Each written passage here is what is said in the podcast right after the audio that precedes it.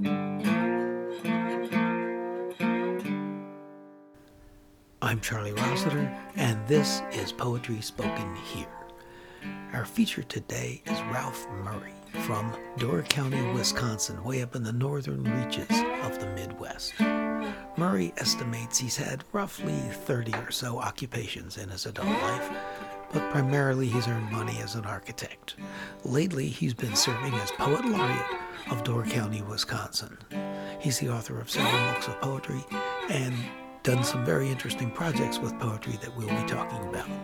Then I'm going to talk a little bit about the importance of reading for writing poetry, with a specific example of award winning New York City poet Eileen Myles.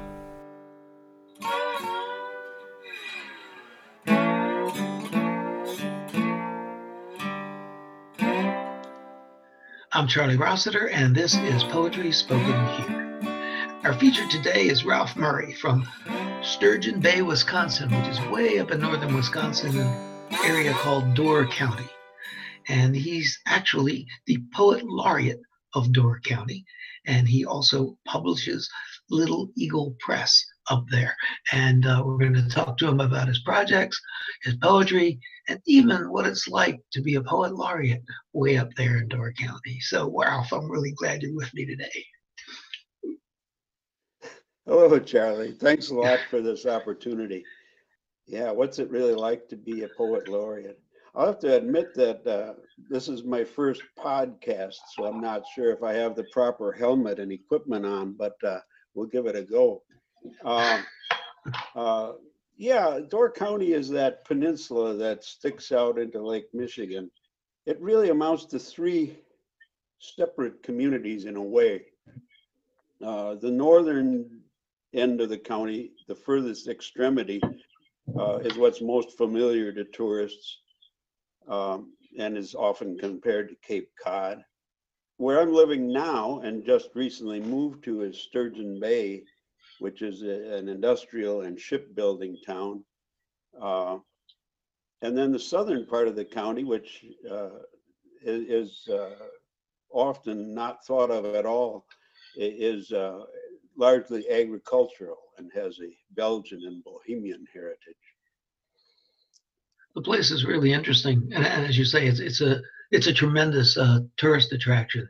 It's also fun to go there in the in the off season uh, when the population is down, because it is uh, like Cape Cod, a place that kind of has one major road that runs up the middle of it, which can get a little congested in the summertime, as I recall. exactly, exactly. So it seems odd enough that that a place like this uh, should nominate a poet laureate, but uh, well, there it is. There is such a thing. I didn't just make it up. Well, it's kind of an artsy area, though. It does attract uh, visual artists and writers. Uh, it's always been my impression. Yes, this is uh, very much an arts community uh, and has been for quite some time. And it's the, the area right. of the, the overlap of the arts uh, that interests me uh, quite a lot. Those, those connections between musicians and poets and visual artists and even dancers uh, have great interest to me. Well, and uh, as an architect, that obviously gets you involved heavily in the visual. So I can see where you're you're performing in both arenas, even if if you don't go out and do I don't know what you do with architectural drawings, you give them to the clients, I guess. But anyway, you you are involved with visual as well as as words. So anyway, for a poem, Um, does that have anything to do with that? Let, let's uh, let's begin with this. Maybe as good as anything. About uh, ten years ago or so, I had the good fortune to travel to Buenos Aires, and uh, a young woman there taught me a proverb: "In your life, you must do these three things: raise a child, plant a tree, write a book." Uh, so I took that to heart. In fact, I guess I had already done quite a few of those things. Uh, but here's a little poem that addresses some of it. It's called Will and Testament. They'll need to know this much, the two strong sons, to know what beside their flesh and progeny I leave. The jack pines I planted, I'll tell them, over a half century old, those that survived the first summer. It was dry. But they're sold with the ground that holds your grandparents' ash, I'll tell them. There are the boats I built, I'll tell them, the green painted boats. But those are sold too, I'll tell them, with the sunlight on the bay. And the houses, I'll say, drawn and built by these hands, and yours, I'll proudly add. Sold now, but think of the times we had, the roof beams and hell we raised, and the poems, I'll say, here are the poems. Couldn't sell those, I'll tell them truthfully, gave them away. Here are books of them, boys, thin books, it's true, with few words, but they're like new. Here are the poems. Oh, yeah. Do you uh, write many poems about like family kind of things like that? I'm not really aware of that. Um, I've uh, I've written a few things about both of my parents, and a considerable amount about uh, loves found and lost, love gone aright and awry. But it was really writing a eulogy for my father in 1999 that got me seriously started writing. Uh, and it was a few years after that when uh, our old friend Norbert Blei pretty much gave me permission to start thinking of myself as a poet. In, in terms of that writing, uh, writing the eulogy, c- can you articulate what that did for you? I mean, did it did it make you think differently of your father or of the relationship, or I don't know, uh, um, just a um, general question? Did, did the writing make it different because you decided a little bit more, gee, I want to write. It's true that it did, it affected me in, in having to put things into words about my father or in deciding to put things into words about my father. I had done odds and ends of writings before that, but it was the first time I really had something going on. And while I I don't necessarily consider that eulogy to be a piece of poetry. It certainly had some poetic elements. And I began to see my father and my relationship with him as as being the stuff of poetry in some way that I had not considered before. Yeah, they they say that that um, I mean I think I believe it too that when you address a subject and and you can write for yourself at first, like in a journal or whatever, and and it helps clarify things. But then even if you go back more quote professionally, let's say because you'd like to publish it, and you look more closely and start revising it, you see the thing more clearly that you're writing about. Yes, I, I think it's absolutely uh, true. And, uh, you know, while in the in writing the eulogy, I thought I knew where I was going with the piece, but was surprised to find that I, I didn't know where I was going. And I think a lot of my friends have heard me say this maybe too often, but if you sit down to write something and you know exactly where you're going, well, you may very well have what it takes to write a good essay. But I doubt very much if that will turn into a good poem because I think in poetry writing, we really need to, the poet uh, himself or herself really needs to be surprised by by where it goes. Wow, uh, a point for poetry about how it will it'll teach you something you didn't even know you were trying to find out. It, I think that's exactly true. Exactly true. Someone along the way uh, said, uh, and I don't know, I, I, should know whose quote this is, but I don't. But uh, it said, I, I, I, write to find out what I'm thinking. and uh, yeah. I think there are uh, there is a region of the brain that cannot be accessed until we sit down and begin kind of randomly writing, just, just pen on paper or, or yeah. computer if that's your thing, but actually begin writing a line, another line, and see where it goes. Yeah, and oh, uh, going back to something you mentioned earlier, um, writing about ships, uh, you were in a I won't say unique position because someone else is in that position too. You co-wrote a book of poems with an important woman in your life, poet Sharon Auberle, who was on one of our earlier podcasts. And uh, why don't you tell me a little bit about how that worked from uh, from your perspective? We got her well, perspective a little bit. Yeah, exactly. Uh, Sharon and I uh, have at some points lived together. We are not currently, but we're we're very much uh, still partners in a way, certainly poetry partners. And uh, and that book is called uh, "Wind Where Music Was."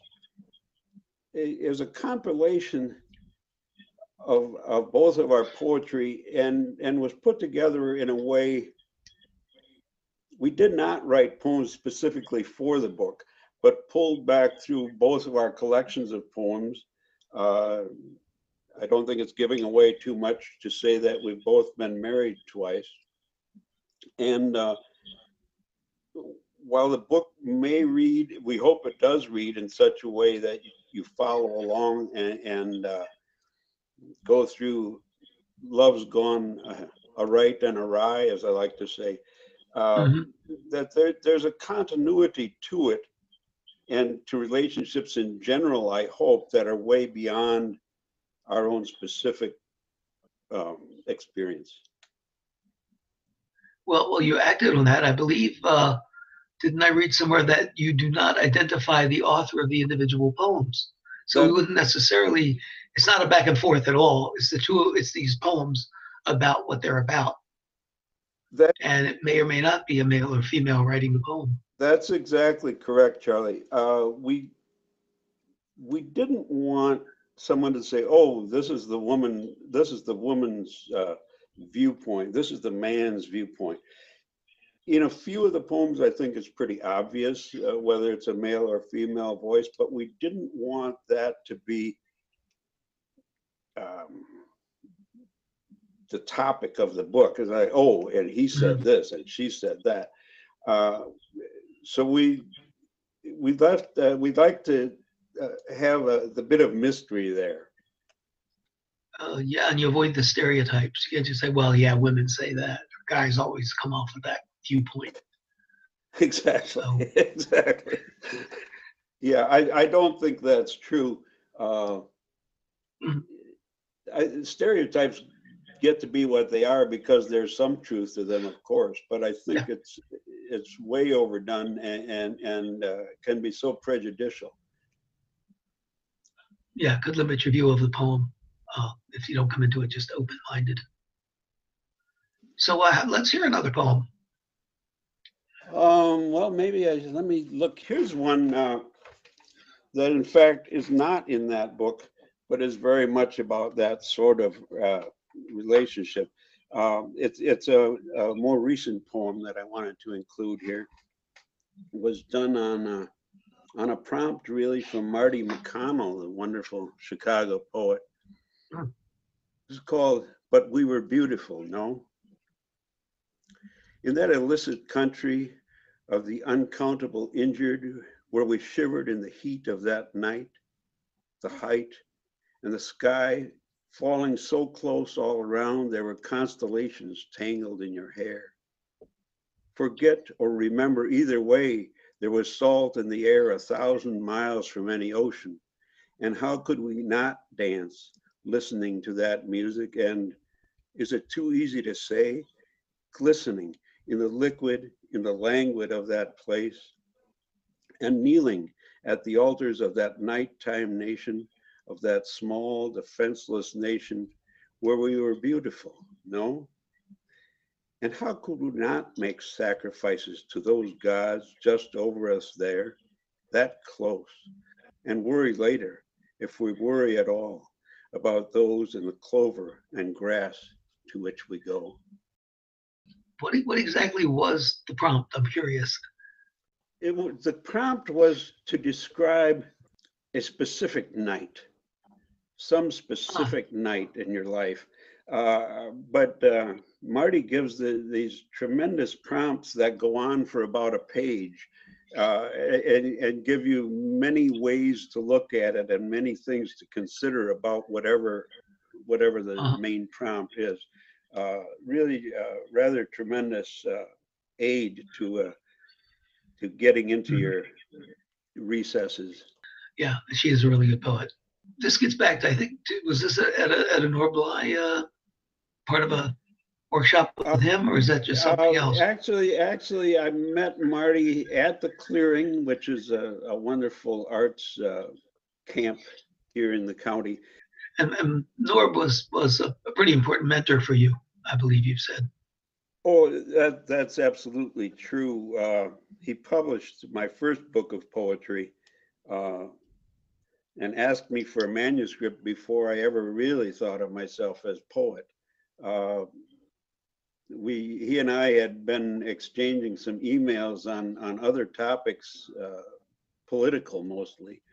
And, uh, I ran a poem by him that I had attempted because I, I knew that he had written about the same character, uh, an old man up here that we'd both known. Uh, anyway, then I, I ran into him one day and he said, I want to see a manuscript from you. Which flabbergasted Great. me, especially in terms of poetry, because I had no idea what a what a manuscript of poetry even looked like, other than just a big stack of poems.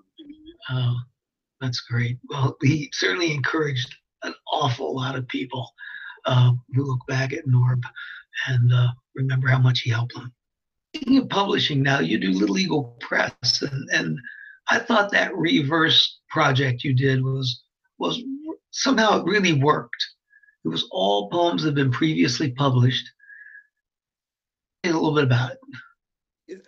Yeah, um, that, that was called Little Eagles Re slash verse or reverse. I started the publishing company oddly enough uh, to cover up for the fact that I was self-publishing a few of my my own books of poetry, but in the process wound up uh, publishing uh, ten books uh, of others, uh, including a couple anthologies. But then was a little disillusioned about printed poetry. I still love it, but uh, it's a hard sell, and I knew that. So I, I wanted to do something online, and uh, which if there wasn't going to be sales, I might as well just give it away online, right? Uh, Yeah. but I, I'd been hearing uh, complaints from a number of poets that that there just wasn't any market at all for something that had been published anywhere before. So I decided to do that reverse uh, as for only previously published poems, so there would be a place to put them. And uh, in the in the process, I, I that project lasted four years, and I shouldn't say that it's totally over. It's on a, a lengthy hiatus at this point. I think we did something like 600 uh, uh, different entries, different posts on that.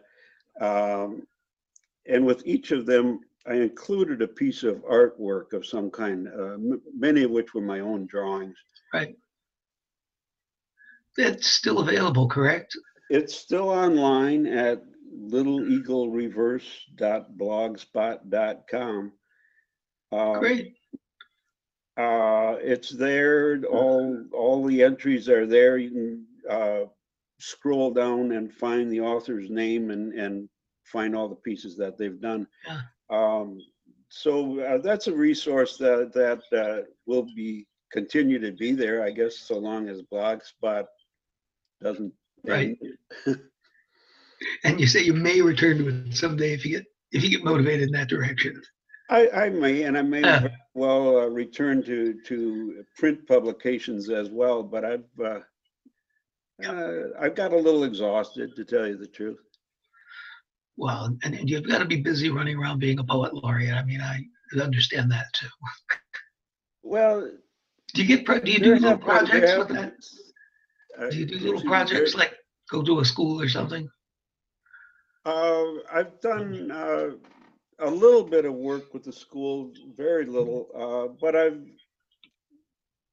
organized a few uh, readings and and uh, Yeah. am involved fairly often with that. I, it's certainly not overwhelming, Yeah. uh, but uh, it's it's a fulfilling thing. In another way, in another way, it, it's a little bit stifling to your to one's own poetry because you Mm. feel that everything you write is supposed to be good. That's Yeah, that's that's terrible. bad pressure. Yeah, yeah, yeah, yeah. Let's hear another poem. No, I'm gonna put this one in. We're, we're, uh, let's face it, 2016 has been a year of terrible loss. And, Mm, uh, Yeah, and as poets, we lost an election, let's face it. Uh, That's, uh, there's not much I can say other than that about it.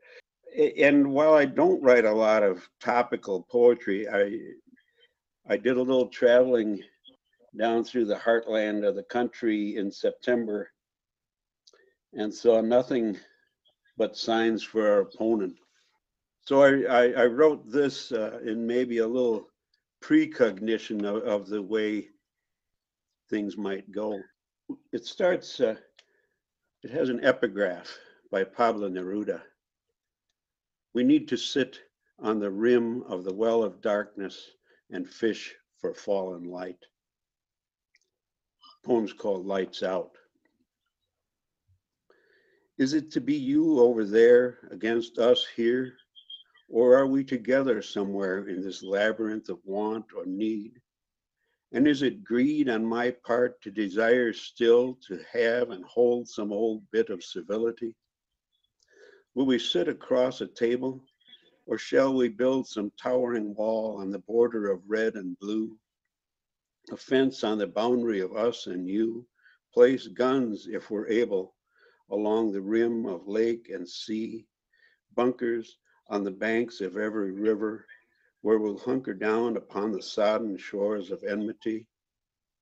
Can we both drink from the one well we know, or will my kids or yours have to let go of this sweet water and drink gall? Then, when it's all darkness, Will some child again find a match and candle, and will some new savior feed a few from loaf and fish, do you suppose? And will some great, great grand wish for some sort of monument in that place we've fallen and say it's right to remember the ones who shot out the light? so there's still really a lot of signs out there in the heartland, eh? Well, it's true, and, and uh, not that, I don't think that uh, uh, front yard signs are particularly a good way of uh, managing a campaign or, or even gauging one.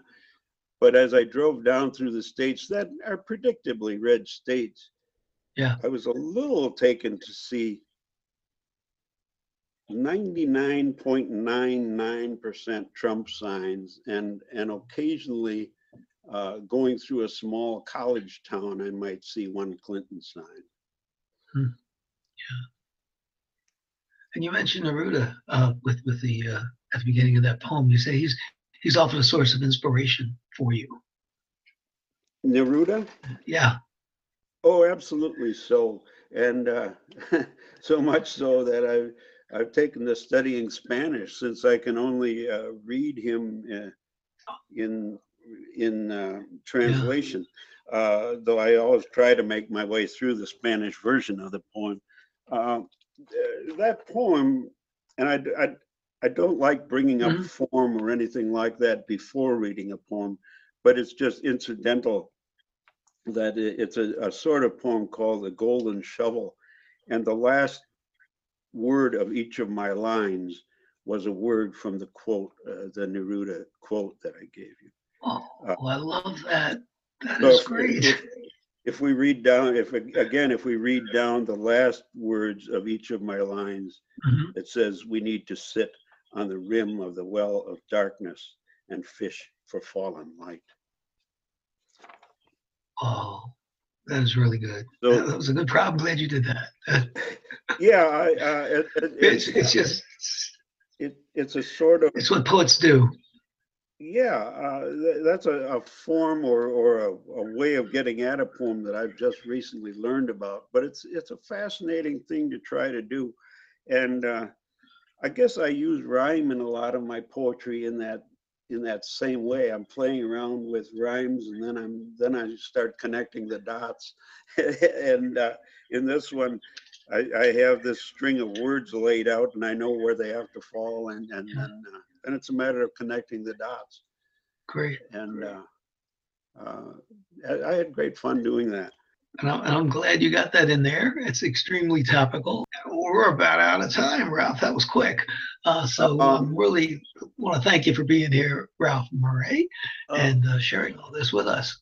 I appreciate it. I have one very short piece I could close with if you'd like. Do it.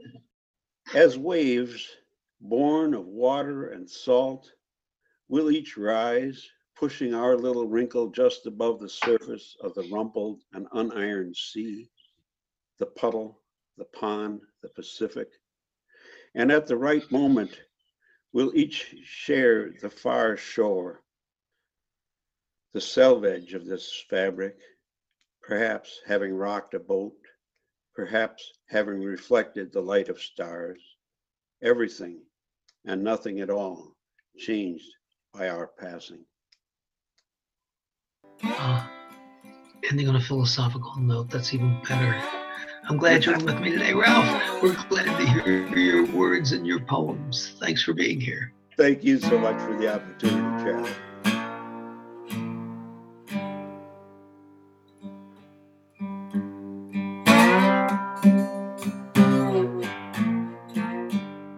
Listening to Poetry Spoken Here.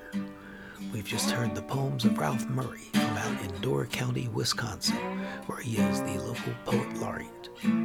Now I'd like to talk a little bit about the importance of reading for writing, with the example of Eileen Myles. You know, reading poetry can be a great source of pleasure for anyone, but it's more than a pleasure for those who want to write poetry. It's essential. If you're serious about writing poetry, you know you've got to read a lot of poetry. You read and reread old favorites. You're constantly on the lookout for poets who are new to you, who might provide insight and inspiration into how you might do things a little differently and write better poems. Eileen Myles is a poet whose work has helped me. I first came across her maybe 20 years ago through her book, Not Me, that I found in a bookstore somewhere, probably Woodland Pattern. Uh, something about her style appealed to me. I particularly like the way she uses short lines and surprising juxtapositions to present provocative narratives about her life in New York City. Here's an excerpt from her poem Peanut Butter that begins with an interesting juxtaposition. Peanut butter. I'm always hungry and wanting to have sex. This is a fact. If you get right down to it, the new unprocessed peanut butter is no damn good. And you should buy it in a jar, as always, in the largest supermarket you know. And I'm an enemy of change, as you know. All the things I embrace as new are, in fact, old things, re released. Swimming, the sense of being dirty in body and mind, Summer as a time to do nothing and make no money. Prayer as a last resort. Pleasure as a means, and then a means again with no ends in sight. I am absolutely in opposition to all kinds of goals. I have no desire to know where this, anything, is getting me. When the border boils, I get a cup of tea. That's not the end poem continues on, shifting. She began later, talks to a lover. Parts of your body I think of as stripes, which I have learned to love along. We swim naked in ponds, and I write behind your back. My thoughts about you are not exactly forbidden, but exalted because they are useless, not intended to get you, because I have you, and you love me. It's more like a playground where I play with my reflections of you until you come back and into the real you, I get to sink my teeth. And even that is not the end of the poem. Eileen Myles, Peanut Butter, and I find it inspiring. The lines in that poem are roughly two to five words each, so that what's being said seems to roll out of Myles' mind and directly onto the page. And that kind of thing is just extremely appealing. There's another example in the same vein. Notice also how she moves from internal matters to the external world. This is called the sadness of leaving. Everything's so far away. My jacket's over there. I'm terrified to go, and you won't miss me. I'm terrified by the bright blues of the subway. Other days I'm so happy and prepared to believe that everyone walking down the street is someone I know. The oldness of Macy's impresses me. The wooden escalators as you get higher up to the furniture. Credit. Lampshades. You shopped here as a kid. Oh, you deserve me in a movie called Close Up, once in a while the wiggly bars. Notice the wiggly blue bars of subway entrances, the grainy beauty, the smudge. I won't kill myself today. It's too beautiful. My heart breaking down 23rd Street. To share this with you, the sweetness of the frame, my body in perfect shape for nothing but death. I want to show you this. An excerpt from The Sadness of Leaving by a wonderful poet, Eileen Myles. I hope you can get some idea of how Myles constructs her poems from these couple of brief examples. I also hope you can imagine how reading an entire book of poems like these might give a poet ideas and provide role models for new poems that might be written. Myles is getting some well deserved positive press lately for her new book, I Must Be Living Twice New and Selected Poems. She's won many awards for her poetry, and she's certainly a poet worth searching out and reading, both for pleasure and for inspiration. I'm Charlie Rossiter, and this has been Poetry Spoken Here. Join us again next time to let poetry speak for you.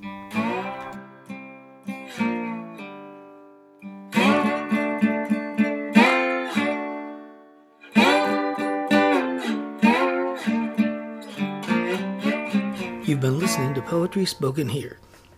I'm Charlie Rossiter, inviting you to join us again next time to let poetry speak to you. Music for today's program was written and performed by Jack Rossiter Monday. And remember, Poetry Spoken Here is more than a podcast. You can like us on Facebook at facebook.com slash poetry spoken here. Follow us on Twitter at twitter.com slash poetry spoken here. For more about today's show and other Poetry Spoken Here podcasts, as well as our blog, just visit our website, poetryspokenhere.com.